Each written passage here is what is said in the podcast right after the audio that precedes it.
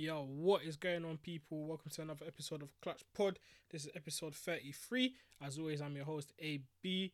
And don't forget to follow us on Twitter and Instagram at clutch underscore pod. Obviously, we're well into Project Restart now in the Premier League season, and the games are coming in thick and fast. There's so many games to cover in a short space of time games are basically on every single day. So yes, it's a dream for football fans such as myself. So just gonna go through some of the results and discuss just discuss some of the results and the permutations of those results and also discuss the upcoming fixtures. I'm only going to start off one place that was probably the game of the week so far. That was at Old Trafford where Manchester United played Bournemouth on the 4th of July. It was one of the greatest games of the season. Speaking as a United fan, we thrashed them 5 2. We did go a goal down early. Junior Stanislas making a fool out of Harry Maguire and beating the hair at his near post. That was probably one of the few blips of the day. But listen, Greenwood, Martial, Rashford all getting on the score sheet. That's our front three. The future's looking bright as well. Greenwood's like what 18, Rashford 22, Martial's 23, 24. Great strike from Mason Greenwood to draw level. Even his second goal was just is just phenomenal, man. That guy is a serious talent. Like I don't like to throw this word around often, but when you say generational talent, yeah, he's really he's starting to show glimpses of that. And it, like you can't just use that word for for any up and coming prospect because when you say generational, in my opinion, anyway, there's only four or five players that you can say are generational. So yeah, Marcus Rashford scoring a penalty as well to put us 2-1 up before Martial put us 3-1 up at half time. After the break, they did have a penalty. Bailly came on and his first contribution was to give away a penalty. You see Eric Bailly, yeah, there's never a dull moment when you're watching him. If you pay a close attention to him, yeah, he's always doing something unorthodox, bro. It's funny, man. That's my guy, though. I just want him to stay fit. Josh King did tuck away a penalty for Bournemouth to make it 3 2. But I can't lie, um, even though Bournemouth were in the game, obviously they took the lead and then um, made it 3 2. They were never they never really threatened enough for me to be like on the edge of my seat thinking that we were gonna blow it. Yeah, it was a great offensive display from us. Greenwood scored a great goal on his right foot. This guy, left foot, right foot, he can do it both. One of the most ball-footed players I've seen in a while. Obviously, you got your guys like Santi Cazorla and that. Yeah, mainly Cazorla in the Premier League era anyway. Yes, and then obviously Martial just curled one into the top bins from outside the area, probably the goal of the day. And then Bruno Fernandes wraps up. So yeah, United win 5-2. That is three wins in a row now since the restart. Last week we beat Brighton 3-0 at the Amex as well. Greenwood getting on the score sheet as well, as well as Bruno Fernandes who has started his Manchester United career on fire. 10 Premier League appearances, 5 goals, 5 assists. That's the joint most goal contributions in Manchester United history alongside Eric Cantona and Ruud van Nistelrooy, I believe. So he is in highly esteemed company. And I just I just love the way he plays, man. He's a real competitor as well. He's always looking to make things happen whether he's playing the forward ball, even though some of it might be risky, he might get dispossessed, but he's always positive. He's always thinking positive, trying to get the ball forward, get the ball into attacking areas. And it's a breath of fresh air, especially when I've been watching guys like Lingard and Andreas Pereira just play balls across the midfield. Bruno Fernandes, he's been he's been an amazing signer for us. He's arguably single-handedly just changed our fortunes completely. Because even with him now coming in, Pogba's taking a back seat. So like even with all these five goals that we scored, Pogba didn't get on the score sheet. He's just do he's just doing his thing, innit? Like he can just flourish because the the offensive load isn't all on him to create. He's got Bruno with him, he can do his thing. So yeah, I hope that um duo can continue to play together for a very long time, and I hope the signing of Bruno will make Pogba finally just want to stay because obviously he's flirted with leaving numerous times. So yeah, that was a great result for us. Um, one thing I do want to address though, in the midst of that victory, so while the game was going on, I saw a lot of like United um fans on Twitter talking about how we don't need Sancho, we've got Greenwood, this, this, and that. He's next up. Listen, he had a phenomenal game, yeah, but I'm trying to be as level headed as possible in it. So far, I don't think we played anyone of of great quality, I should say. Obviously, okay, we played Brighton, we played Norwich, we played Bournemouth, we played Spurs the first week and drew. Like I think the real test for us come the rest of the season is that FA Cup game against Chelsea, that semi final at Wembley. If we beat them, obviously that'll be the fourth time we've beaten them this season. That is a that would be a win of intent. And then if we go on to lift the FA Cup as well, that's that's when we started to make serious strides. Don't get me wrong, I'm liking the performances, but I'm not trying to get carried away because this has happened numerous times under Van Gaal, under Moyes, under um who was under Mourinho. Like the set results you have, you think yeah yeah yeah we might be back. So me, I'm not saying pim. it's nice performances, but yeah, I'm not getting carried away. And as for the we don't need Sancho brigade, um one thing we have to remember is Greenwood is still only 18 he's still very, very young. So to expect him to perform at a consistent level at this age is too much. I feel like it's too much to ask for. Obviously, everyone has their dips in form, but he's still very young, innit? He's still got a lot to learn. Bearing in mind, Sancho is still 19, innit? But he's more well-rounded than Greenwood, and he's more like he's he's got more experience, even though he is just a year older than him um, playing in the Bundesliga, and he, he just has that X factor that will take us to the next level. And also, you're forgetting, obviously, it's football. In injuries happen. There's a there's a lot of competitions as well. If we get into the Champions League, you've got the League Cup, you've got the FA Cup, you've got squad rotation, you've got injuries. So at the end of the day, we do need Sancho, like, because I can't lie, yeah. I slander him a lot. A lot of it is a bit unfair because I think he's in way above his depth. But Dan James is not the answer. Not right now, anyway. I think he needs a loan. Like he need he needs to find his feet somewhere away from the club. Hopefully, he can come back and um, show a better showing for for his sake. Anyway, obviously he started brightly, scoring that debut goal against Chelsea in that four 0 win win on the first game of the season. But ever since then, he's he hasn't he hasn't looked like a Man United player, man. I can't even lie.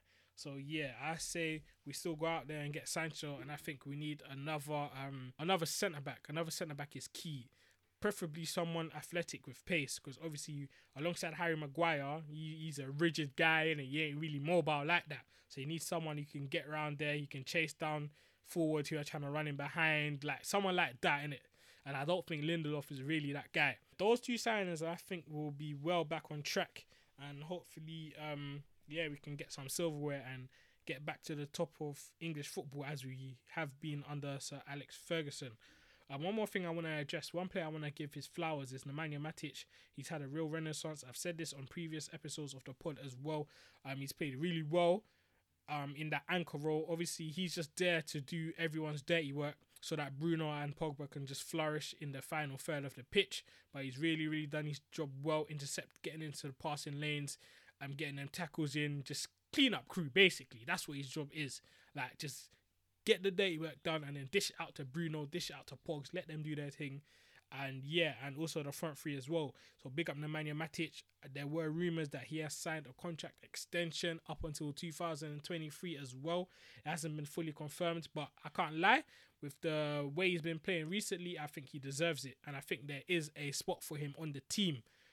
Um, yeah, so that is Manchester United. I'm gonna move on to couple other games on Saturday. So Leicester got back to winning ways. They beat Crystal Palace 3 0 at the King Power.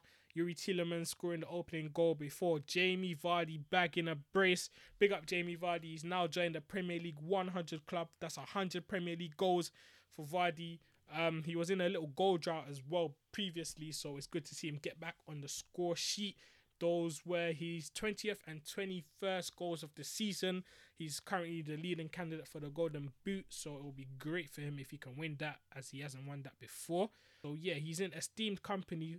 Couple honourable mentions for the Premier League 100 club include obviously you got your Alan Shearers, Wazzers, Wayne Rooney, Andy Cole, Aguero, Frank Lampard, Jermaine Defoe, um, Nicolas Anelka, Jimmy Floyd Hasselbaink. So yeah, he's up there with the rest of those greats. And yeah, that's 100 goals for Jamie Vardy. Obviously, Leicester needed that win as well because ever since the restart, they've been very shaky. They've lost a couple games that they should have been winning, ideally. And yeah, they actually blew their um, lead in the top three. So they were basically like 15 points ahead of fifth place at the end of New Year, and that gap is now three points. So yeah, they've dropped a lot of points in that run up. So hopefully they, for them they can end the season on a strong note and get that Champions League football. Also on Saturday, Arsenal beat Wolves 2 0 at Molineux. Bukayo Saka, what a great week it was for him. He signed a contract extension as well. Obviously, that was a real topic of discussion amongst Arsenal fans because his contract was up at the end of next season. And given how many Arsenal players do leave at the end of their contracts, you're feeling sorry for them in a way that if they let that talent go, because he's still only 18, he leads them in assists this season. So yeah, he's been a real bright spark for them. So him getting on the score sheet was good for him. It was a great goal as well, left-footed swivel volley into the back of the net.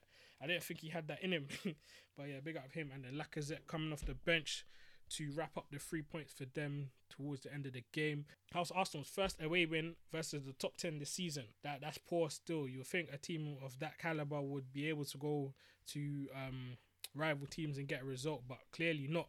But yeah, uh, it's good to see that they broke that duct against Wolves. It was a bad defeat for Wolves because they were trying to um, close the gap between them and Chelsea to try and get into the top four, but that defeat really hindered them. They now sit five points off of Chelsea and also have United ahead of them in fifth. Moving on on Saturday, Chelsea also played Watford. It was a comprehensive victory for them. They won 3 0. Olivier Giroud putting them into the lead towards the end of the first half. It was just a typical Giroud finish. Like he's so underrated because in and around the box, yeah, he's just so clinical, bruv. On his left foot, he just drags it away from the keeper into the bottom corner of the net. That's just a typical Giroud goal. Like if you was to ask me what a Giroud goal is like, that that is the goal I'll show you. Like it's such a typical goal from him. Obviously, he, he lacks pace, but he's highly intelligent. That is why Didier Deschamps loves him. That's why he's in the front squad ahead of guys like Martial, Benzema. Obviously, Benzema is because he done a madness in it. But this is why he's starting in the front squad because it's because of his intelligence in and around the box. So yeah, um, he put them one 0 up. Then Willian scoring a penalty. Willian scored a penalty, yeah, in the last three Chelsea games. Like he's one of a few players to score three penalties in a row. Like that stat is crazy, bro. like you hardly hear something like that. And then Ross Barkley scoring as well. Barkley's had a little bit of a renaissance as well this season at Chelsea. He's really chipped in with a handful of goals and he's playing really well. Obviously, there is heavy competition for his position in that Chelsea squad anyway. When you got your Ruben Loftus Cheeks, Mason Mounts, you've got Pulisic in those attacking areas. Pulisic, let me shout him out as well. He's played really well. He's starting to settle down. It was him that won the penalty that Willian converted as well. Um, so yeah, he's really starting to play well. They did get him for that big price tag from Borussia Dortmund, but he's starting to live up to it. I can't lie. It'll be interesting to see if he can carry on this form next season. So yeah, as I was saying, with regards to Ross Barkley, there's a big competition for places, and you've got Hakim Ziyech coming in next season, so he's really starting to stake a claim as to why he should be a regular in Frank Lampard's starting eleven with performances like that. So yeah, big up him. Obviously, Chelsea needed that win as well because before before they played, United beat Bournemouth five two and moved into fourth place. So that win really was needed so that they could move back into fourth. But United are still breathing down their necks. They're onto them. it's a two point gap now between them and Chelsea in fourth. The game before that, they were they they fell to West Ham by three goals to two. That was a shock defeat for them, in my opinion. Um, they lost three two. Um, Soucek, Antonio, and then Yarmolenko scoring a winner in the dying minutes. One problem Chelsea need to address urgently is their defensive situation because they're just they've just been shambolic defensively. I mean, um, Frank Lampard. I don't think he knows what his um, centre back pairing is because I've seen Christensen play with Rudiger. I've seen Zouma play. Obviously, Fikayo Tomori as well. I think he's out injured right now. I'm not sure. So yeah, they really need like a commanding centre back down there because obviously they just need a centre back in it because the the goals that they've been conceding have been poor. That was a gut wrenching defeat for them um, in midweek against West Ham. It was really a vital three points for them against Watford. Because obviously those games there are trap games because Watford are down there fighting relegation as well as West Ham. And at this late time in the season, you don't want to be playing teams that have something to play for because they'll come with different confidence. Games on Sunday as well. One of the early games was Sheffield United against Burnley. That was a one-all draw. So yeah, Sheffield United is still going strong. Obviously, right now they're looking on the outskirts of a European place. They are in eighth with 48 points. They've got Arsenal Wolves ahead of them. They're gonna need to, I don't know, rack up a couple more wins if they wanna continue to be in that conversation for um, a Europa League place. And then Newcastle West Ham was a 2 2 draw. That was an entertaining game as well. Michail Antonio getting on the score sheet again. And big up Michail Antonio, man, because this guy, he's just a jack of all trades. Like, I've seen this guy play right back, right wing, right wing back. Now he's holding it down as a striker for West Ham because uh, Sebastian Haller is still injured. But yeah, he got two in two. Obviously, he scored in the win against Chelsea, and now he scored um, against Newcastle on Sunday. Miguel Almiron did equalise for them. Almiron, big up him though. He's starting to settle down as well. At the time, he was the club's record signing from MLS. Came from Atlanta United. He didn't score in his like first 20 games or something like that. But now he's started to score frequently. Well, not frequently, but he's starting to score more frequently than that and yeah, he's looking he's looking established in that Newcastle team. Um, I liked Newcastle lineup that game because played. You had your Alan Saint-Maximin, who the game before that when they beat Bournemouth, he had a hat trick of assists, and you rarely see that in the Premier League these days. So yeah, it was a great performance from him. Um, he was the person I was talking about. Uh, the main thing about him is end product. The, like he'll dribble past one man, two man, three man, but the ball into the box will be poor. But that game, he really showed his confidence and showed like the type of player he can be if he has an end product. So yeah, that was three assists when they beat Bournemouth four one at the Vitality. Yeah, he was part of the the two all draw against West Ham on Sunday before Soucek put West Ham two one up again. But then a couple minutes later, defensive lapse and Shelvey equalised to salvage a draw for um Steve Bruce's men. So yeah, two all draw. Um, it's not ideal for West Ham considering the situation they're in, but it's points on the board, isn't it? And that's what you need at this moment in time when you're fighting relegation. Like, uh, a point is better than like falling to defeat, obviously. So yeah, they're still sitting 16th in the table though. They're four points ahead of the relegation zone. They just need to keep on putting points on the board, and they should be alright still. Then Sunday, Aston Villa lost at home. Another defeat for Villa. They lost 2 0 to Liverpool. Mane and Curtis Jones getting on the score sheet. Villa they were playing well. They just one of them ones where Liverpool they just kept knocking on the door, knocking on the door. Finally got that goal after like 70 minutes, and then in the end, like the motivation you could just see in the players just it just wasn't there anymore. And then Liverpool got the second to wrap up the win. Liverpool they got back to winning ways after that thrashing by Man City. First game since they were crowned as champions, they lost 4 0 when Sterling bagged the brace, KDB and youngster Phil Foden also getting on the score sheet. That game, I just felt that they were just hung over from from securing the titles. I would have thought that Klopp would have played some of the young G's still, because you know those young G's, yeah, they got a point to prove, so they'll play with that hunger, that determination. But he started, he basically played his strongest squad. Obviously, Salah, Firmino, Mane up front. You got your Trent and Robertson's, uh, Robertson at fullback. Like the strongest team, and they just I don't know they tried, didn't it? But you could just tell that there was something missing, man. They didn't really they didn't really have it, man. And now they're on course to break the points record. They can get a maximum of 104 points. if they win out the rest of their games, which will be a Premier League record. The last game on Sunday, Southampton against Man City. Southampton shocked them, winning 1 0. Che Adams getting the goal, his first goal for Southampton. It was from a defensive mistake from Zinchenko. Ederson got caught lacking away from his goal line, and then Che Adams just banged it in from like 40 odd yards. That was his first goal in 30 appearances for Southampton, and it was the winner. So he will be a happy lad. Trust me, after that. I must say though, after they went on goal up, their defending was just exquisite, bruv. Like they were just everyone was just on it. Like everyone was just sticking close to their man, making sure they wasn't playing anyone on side. Like even Danny Ings, he worked his socks off as well. Um, I was surprised as well because obviously he's not known for his defensive prowess, but they defended well as a unit. In the end, it, it paid off. Obviously, big up Jan Bednarek as well. He was solid at the back. Kyle Walker Peters on loan from Spurs. He put in a performance as well. He's been decent for them still. That was only like his third start since he joined them on loan. Um, but yeah, that's a big win for Southampton. Obviously, they don't have any like relegation fears or anything like that. They're comfortably in mid-table, so that makes the win even more impressive because they didn't really have anything to play for. They were just motivated to win. So yeah, big up Ralph Hasenhüttl as well. I can't lie. After Leicester done them up nine 0 at St Mary's, I thought they were gonna still. I thought I thought there's no recovering from that because the mental strength it takes to recover from that is crazy. But they rose to the challenge and they're now comfortably, comfortably mid-table. Hassan Hasenhüttl's done a great job for them. He signed a contract extension as well. So that big up him, man. Big up the Saints as well. Go marching on. One other thing I didn't mention. So the game, Arsenal's game before they played Wolves, they thrashed Norwich 4 0. Aubameyang scoring a brace as well. Cedric scoring his Arsenal debut on his first start. Um, that brace from Aubameyang took him up to 51 Premier League goals.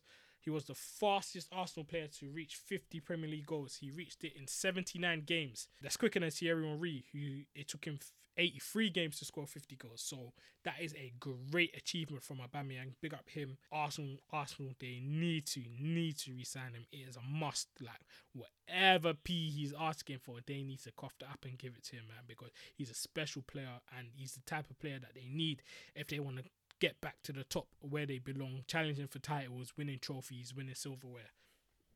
Just going to look ahead to the fixtures coming this week. Games on Tuesday Palace, Chelsea, Watford, Norwich, and then Arsenal take on Leicester. That's going to be a big game for both teams. On Wednesday, Man City host Newcastle, Sheffield United against Wolves, two teams looking to play European football next season.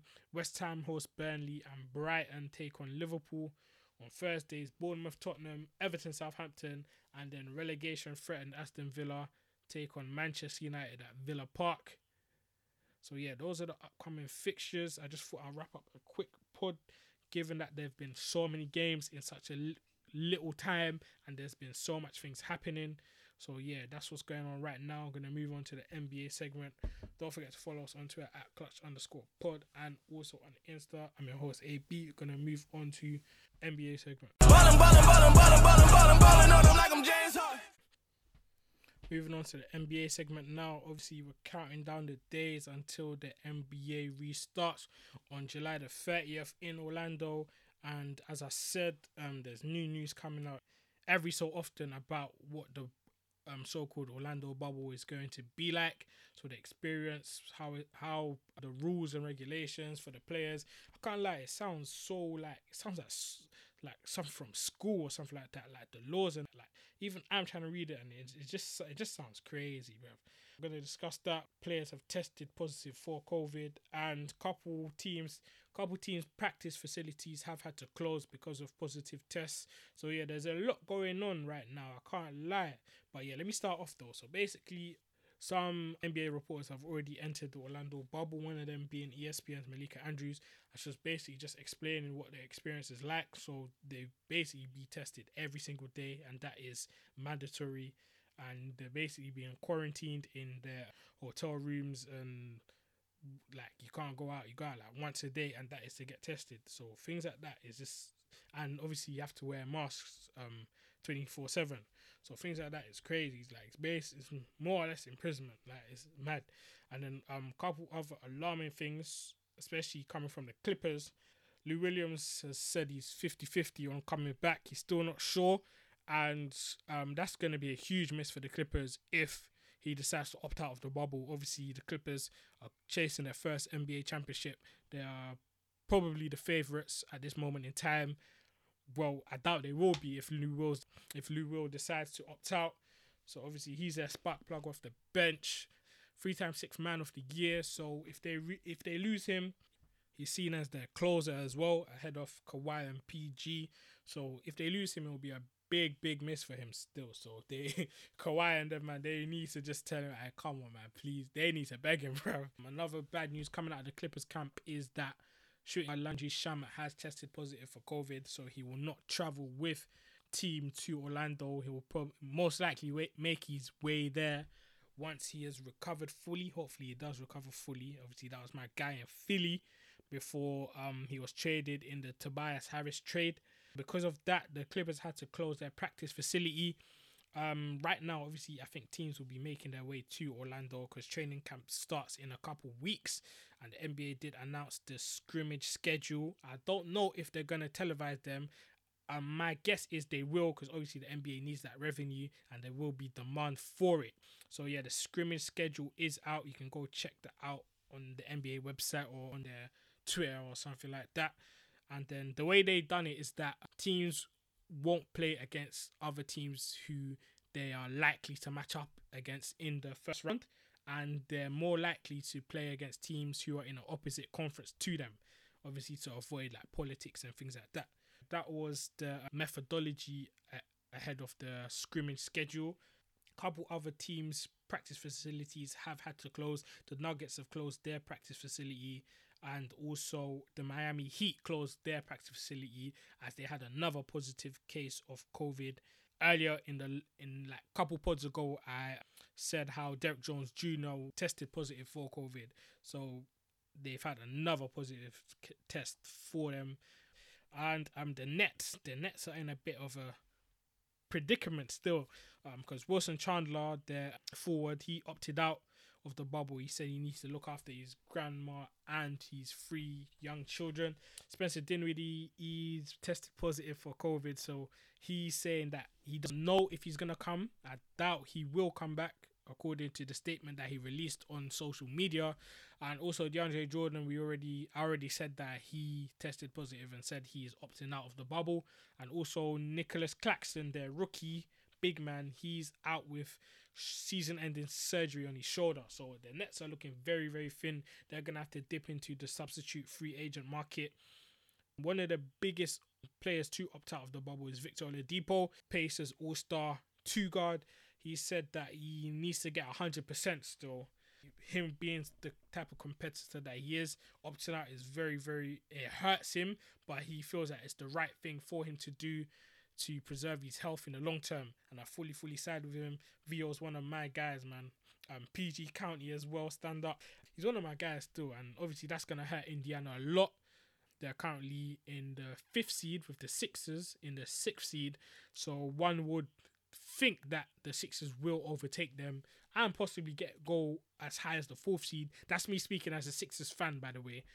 As the Boston Celtics small forward Gordon Hayward said, he will opt out of the bubble upon the birth of his child, which is due in September. So if the Celtics make it that far, so um September times, early September times, would most likely be conference semi-finals slash conference finals. So if the Celtics make it that far, they'll be without Gordon Hayward, who says he'll leave the bubble to attend the birth of his child. So all these things that's happening for these players is a lot going on in and around the league still. There's even been was saying that um all these players opting out. All it takes is one superstar, a LeBron, a, a Giannis, a Kawhi to say I'm not on it, and I think this bubble thing will collapse. I honestly believe that because the amount of players that have been opting out it's, it's been a lot still. Obviously, you've had your role players. The biggest player is Victor Oladipo as well. It'll be interesting to see what Lou Williams says.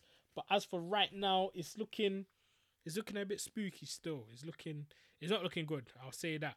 So yeah, um, a few other pieces of information that I like to spread on the pod. There have also been discussions for a second bubble. So for the team, for the eight teams that didn't make the Orlando bubble, so the teams that are fully, fully eliminated from making the playoffs. So your team like the Timberwolves, the Warriors, the Bulls, the Knicks. So they're saying that they might have um, a bubble in Chicago. The NBA is planning to do that for them because obviously they haven't played basketball since March and they might not play again until December. And that is a long, long layoff. That's like nine months. So they need, I feel like that will help them to gain like match fitness to gain fitness because obviously going nine months without playing basketball is a long, long, long time. So yeah, I doubt all the teams will be on it though. I don't know the wor- if the Warriors will be on it because they just had injuries in general. Like that's why they went 15 and 50 this season. So I don't think you'll see Steph, Clay, and Draymond saying that yeah, I'm gonna I'm gonna play in that Chicago bubble. I highly doubt that. So I'm gonna talk a bit of Sixers. So um, our head coach Brett Brown announced that Ben Simmons is now 100%. Obviously, he had that nerve impingement that dated back to that game against the Bucks, and he sat out for like eight eight games until the NBA was suspended. A couple weeks ago, Brett Brown did say that he was going to ease him in back to action, but him now saying that he's 100%, obviously that's great news because that is one of our best players on the team in guard one through five. He's played really well this season as well. So that's going to be a huge positive for us. Brett Brown also announced that Embiid is in the best shape he's ever seen him in. And you know what it is? You see with this organization in particular, the Sixers, yeah. One thing, like our injury management is very poor. That goes back to like the players that we draft. Like how many players have we drafted and they get injured and they don't play in their rookie season? Like Ben Simmons broke his foot. Zhaire Smith almost died. Like no joke. Like he had a allergic reaction to peanuts or something and he literally almost died. Um, who else? Obviously Embiid missed two years. They're so like the injury things. It's just poor. Like the way they the way they announce news. Like it's just so poor. So it's hard for me to believe everything that I've seen. We're developing a bad reputation of just talking and not backing up the talk. Hopefully, Embiid is in the best shape that Brett Brown has seen him in, but I'm not. It's not something. It's not like mad news for me. I'm thinking, right, yeah, like it's gonna go down. It's something that if I see it, then like it's cool, it. So yeah, that's the situation right now. When the NBA done another round of um coronavirus testing, and additional NBA players tested positive for it. So that is um, a total of 25 of the 351 players who have been tested since the 23rd of June. So that's probably led to why a couple of these franchises practice facilities have been closing. So yeah, that's just a brief update of what's going on ahead of the Orlando bubble and the resumption of the NBA season. What this I'll probably do when there is enough to discuss about it. As for now, we just got like art like different articles of like predictions and things like that and what's it gonna be like. So yeah, once the players actually land in Orlando, which they're in the process of doing, then I'll be able to like discuss more on what's going on and give my own input as well. So yeah, um, I'm gonna wrap it up now. If you're still listening at this point, much love. Don't forget to follow us on the socials, Twitter and Insta at Clutch underscore Pod. As always, I'm your host AB. This is episode 33 of Clutch Pod, and yeah, we'll be back soon. Rainbow.